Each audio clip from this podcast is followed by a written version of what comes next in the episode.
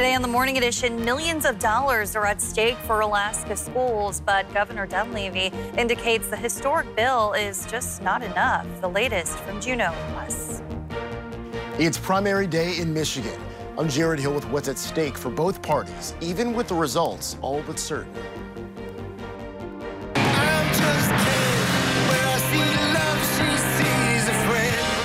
And later, the Oscars are more than a week away, but it seems we're all just still living in a Barbie world. A look at how one part of the film will still have a starring role in the show as the morning edition starts now. Good morning, everyone. Thanks for waking up, joining us here on a Tuesday. I just loved that movie. Did you see it? I didn't get to see Barbie. Oh my gosh. I now I need to. So it's like good. all the rage. So. I liked it. well, good morning, everyone. Starting off your Tuesday. Weather-wise, good morning. How are we looking? Uh, good morning. We are seeing that snow from yesterday beginning to calm down across parts of South Central. Some of that heavier activity occurring through uh, Turnagain Pass out towards Prince William Sound, while inland locations our biggest concern really has just been some breezy conditions through the night into this morning. We're still holding on uh, to those mostly cloudy to overcast skies as we start off your Tuesday. Uh, as far as what we're seeing temperature wise, we are uh, beginning to see uh, many locations dipping down into the teens. 18 degrees currently in Anchorage. Uh, there's those wind gusts up to 24 miles per hour, which is uh, making it feel more like four degrees outside. so we are expected to hold on to those breezy conditions for a large portion of the day with gusts as high as about 30 miles per hour uh, throughout the rest of your Tuesday. 16 degrees in Wasilla, 13 in Palmer. Uh, we've got 15 in Talkeetna, while areas near the Gulf Coast region still sitting in the 20s. Uh, beginning to see that snowfall also through parts of Turnagain Pass beginning to taper off, which is where we did see that winter weather advisory uh, yesterday. You can see the bulk of the precip uh, really beginning to shift out towards uh, Prince William Sound. With that said, we're still seeing some uh, snowfall potential uh, along the Seward Highway if you're heading south along uh, out towards the Kenai. Uh, but you can see again out towards Prince William Sound through parts of the Copper River Basin. Uh, this is where we're holding on to that best snowfall potential this morning. Now, taking a look at those uh, traffic cameras, the AK 511, this is at Summit Lake, milepost 45.8. You can see, yes, still snowing and you will encounter some visibility reduction this morning in addition to those windy conditions uh, that we do have across parts of South Central. Just some light accumulation expected uh, through the remainder of today. We're talking about many locations seeing anywhere from about an additional one to two inches of snowfall. And then we're drying out through the rest of the week with some sunshine returning and some colder conditions across South Central. In fact, we're talking about highs uh, as we welcome in Wednesday through Friday. We'll be sitting right around 10 to 15 degrees. Even Saturday, uh, getting into the mix with those colder conditions. Also seeing the potential for at least three consecutive mornings of seeing some sub-zero lows. And for some, that starts as we head into the overnight hours tonight. I'll have more details on that, in that seven-day forecast coming up. New this morning, the Tudor and Seward Highway southbound lanes are back open after being closed for about five and a half hours. The text alert went out last night around 11:30. All we know is the south the southbound lanes of the Seward Highway were blocked off, and investigators were on scene. Keep it to Alaska's news source for any updates on this story. Developing this morning, two people are dead and others severely injured after a shooting in Point Hope, Alaska. It happened on Sunday, but the community is still reeling from the tragedy. According to charging documents, a 16-year-old Point Hope resident remains in custody and is facing multiple counts of murder. Police responded to reports of a shooting around 11:30 Sunday night. Officers found a man and a woman dead and two men severely wounded. All appeared to have been shot. A witness told police they saw the suspect enter the home with a handgun and start shooting before fleeing on a four wheeler. Later, the suspect's father arrived at the Point Hope police station with his son. The father said his son admitted to him that he had done it. Police say the suspect was interviewed with his parents present, where he admitted to shooting the four adults. North Slope Borough leaders emphasize there's no continuing safety risk. The governor posted a statement saying he and his wife are, quote, devastated by the tragic shooting that occurred in Point Hope. Our hearts ache for the families and residents affected by this senseless act. We will continue to pray for healing and justice. This is a developing story. We'll have all of the latest details for you online at alaskasnewssource.com. Opening arguments are expected to begin today in the trial of Talon Westlake. He is indicted on multiple charges related to his father's death. Talon is the son of former legislator Dean Westlake, who was killed in August of 2022 Talon's charges include manslaughter, murder, and tampering with evidence. Jury selection was completed Monday. News coming from the Iditarod 2023 Rookie of the Year, Eddie Burke Jr. is withdrawing from the race. This comes after the Iditarod recently reinstated him into this year's running on Friday. Burke took to Facebook yesterday saying, quote, after being reinstated, it's been a challenge to gather my team back together and prepare for the race. This has not only been difficult for me, but also the mushers I have made agreements with.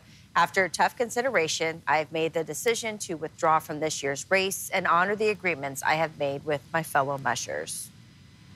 A major education bill is headed to the governor's desk. It includes the largest funding increase for schools in state history, and it's already passed in both the House and the Senate.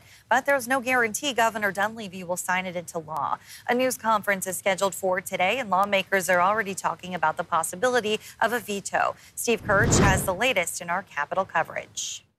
Governor Mike Dunleavy is announcing a press conference while saying on social media in his review this educational bill falls far from improving the educational outcomes of students. But Senate President Gary Stevens says this bill could prove hard to veto. The governor can't uh, veto certain parts of this bill. He can't veto this part and leave that part. He has to veto the whole bill. But then when it comes to appropriation, he can veto uh, individual items in that in the in the appropriations bill. So um, I'm anxious to see what he does. Uh, Furthering complicating things, grant money with a deadline, which supporters say is needed to improve rural school internet speed, is also included in this bill. The governor saying in a social media statement, it appears to do the same thing we have done for decades, just spend money. It doesn't support READS Act, it fails to improve access to public charter schools, and it does nothing to recruit and retain teachers with incentive pay.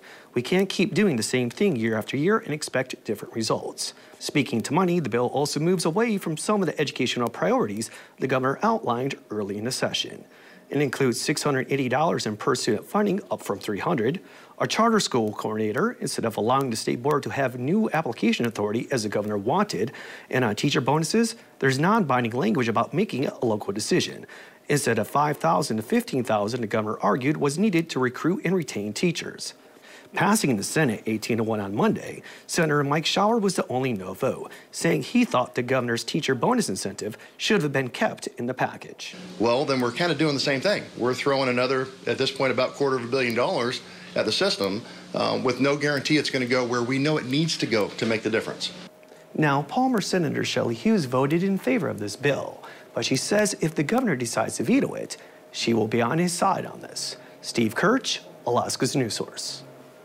It was Congresswoman Mary Peltola's turn to deliver her annual address to the Alaska State Legislature. She discussed issues like outmigration, education, infrastructure development, energy transitions, and job creation. Peltola talked about the importance of Alaskan voices being heard on decisions that impact the state, especially on issues with climate change, energy production, and policy discussions.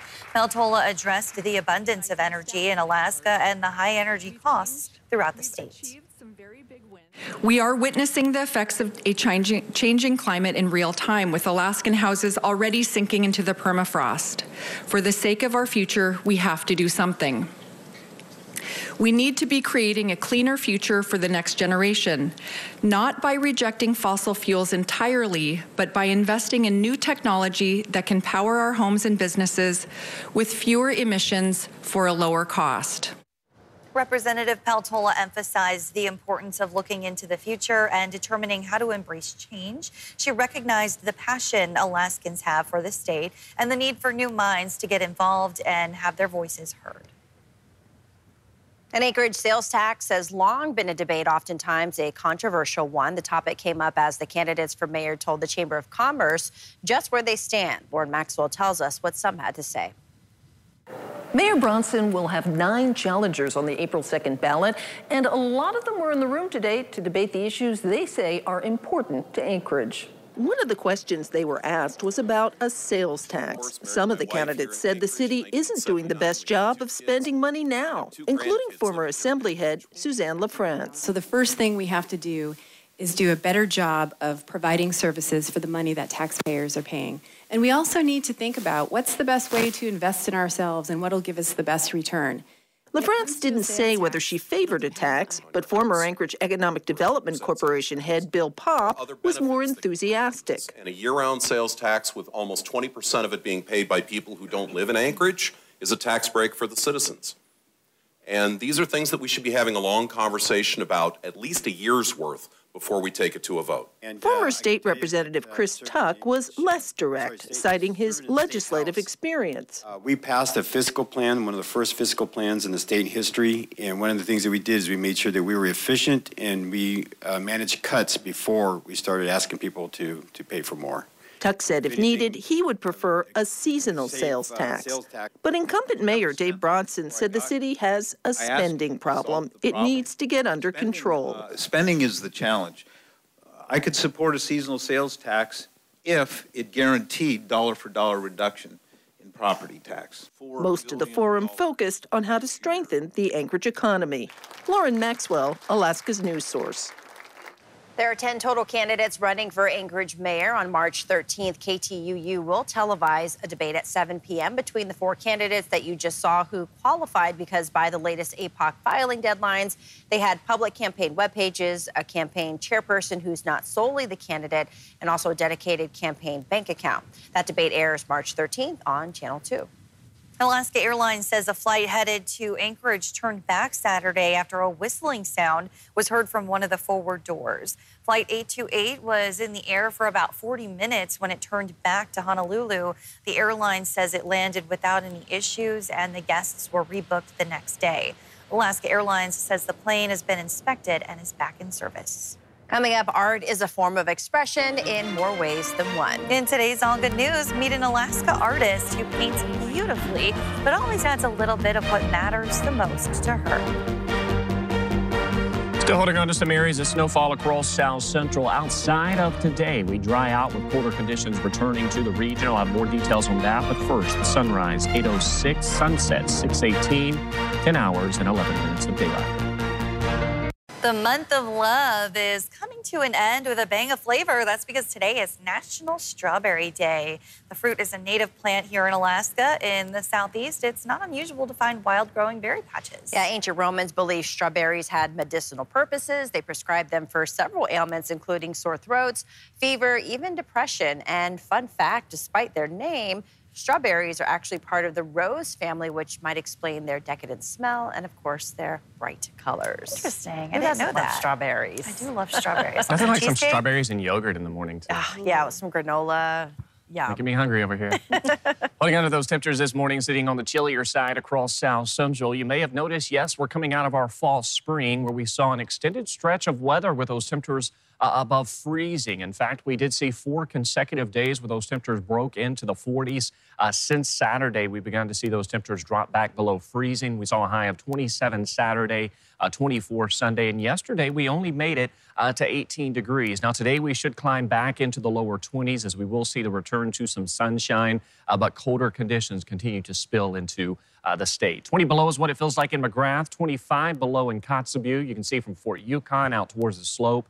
Uh, we're seeing those wind chills anywhere from about 30 to 40 below this morning. Uh, even seeing some uh, bitter cold wind chills out towards parts of southeast where we're seeing some winter storm warnings and some winter weather advisories. That storm system that's been impacting us here in south central, uh, that's quickly exiting to the southeast. And as it does, it's taking that snowfall that we have here in south central. It's coming to an end, and we are going to see some sunshine returning into the afternoon hours. On the backside of this low, we are pumping in some colder and drier air. Uh, really going to begin to see the return of that colder conditions as we welcome in uh, your Wednesday, Thursday, and Friday, where we're going to be talking about those highs sitting uh, anywhere from about 10 to 15 degrees.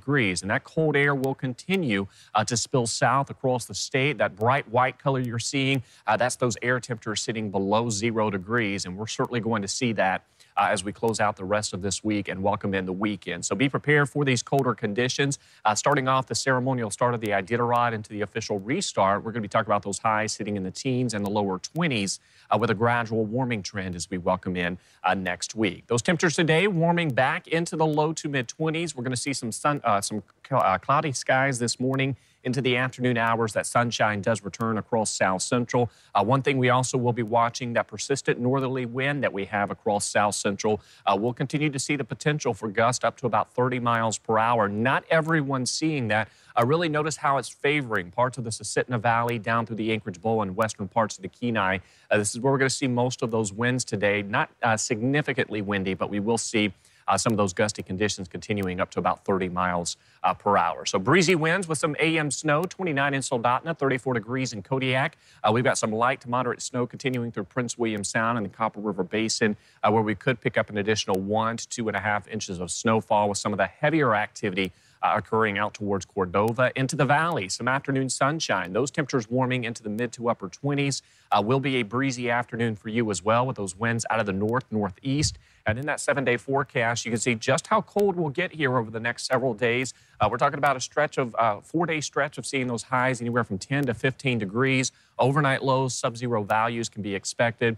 Uh, you can see as we welcome in the weekend, this, uh, uh, the ceremonial start of the Iditarod, high of 13 degrees. Bundle up if you're heading downtown. The restart, uh, we'll see those temperatures uh, rebound back into the lower 20s and continuing to warm next week with a chance for some snow by Monday and a high of 25. All right, thanks, Aaron, for the update. Well, for an artist, they all have their own reasons why they create what they create. Some feel that they can express themselves with clay, others prefer beadwork. Yeah, Shannon Auld of Anchorage uses paint splatter as her medium, and she says her art has a larger purpose. Dave has her story in today's All Good News. It's just art, or is it? Simple angular mountains, the smooth curves of a fox, rays of northern lights reaching up from a valley like streamers at a nature I, party. I paint just with these visions I get in my head. Um, I visualize it it's really hard sometimes for me to explain like you know they ask me how did you come up with that? What it's just something i see in my head. For shannon auld of anchorage putting down what she sees in her head is part art and part art cathartic. I paint for therapy. They say putting down your thoughts is a way to face them head on. On the surface these paintings resonate all things alaska and the simplistic nature of life up here. But look a little closer. And if you notice all my my signature mark is the paint splatter. It's on everything um, that's not always everyone's cup of tea. I don't like tea, but I really like Shannon's work. It just spoke to me. Why? I don't know. But look at this hyper raven or this somber moose. Both from the same brush with different emotions, same splatter. When I put that splatter on the painting, it just, it's like kind of how I let go. So it just that's, so it's on everything now and that's my mark. you might say splatter is her sole expression and a way of letting it go. If I was feeling angry, like some emotions that I was having, that was a way I would just take the paint and just like splatter it on the canvas and that would I would feel so much better after. It's funny, isn't it, what we see in these acrylic paintings, a sweet otter, an adorable llama, a simple pair of extra tufts and fireweed, but just below the surface, there's more. I mean, I'll admit, and, and others probably struggle with this too, but uh, I struggle with depression. And so painting for me is a great way to um, just get some of that out, and especially the splatter. And she almost lost her life. I had an aneurysm a long time ago and I wasn't supposed to live. These so... days, Shannon's living her best life, teaching painting classes where she's sharing what she's discovered the power of the splatter. And so I tell people at the end of the painting, we splatter it. And if there's anything in you that feels angry or want to let go of, now's your chance, and we splatter it. And you might ask, when does a mom of two young kids find quiet time to put paint to canvas? Nine to midnight, you know, after the kids go to bed, during nap time. So she makes time to bring us her creations with a bit of her soul in each stroke and splatter. The humble artist. I'm Dave Allgood and Shannon Auld. So I just don't think of it as, I don't know, other people liking it so much, I guess. Is the Auld good news? Shannon says she's been painting a long time, but's kind of finally finding her groove at the canvas and also in teaching others. And if you like what you saw, Shannon plans to attend several festivals this summer. You can find out more about her by going to this All Good News story on Alaska's News Source. You've been listening to the Alaska's News Source podcast. Subscribe to have the latest episodes delivered to your library automatically.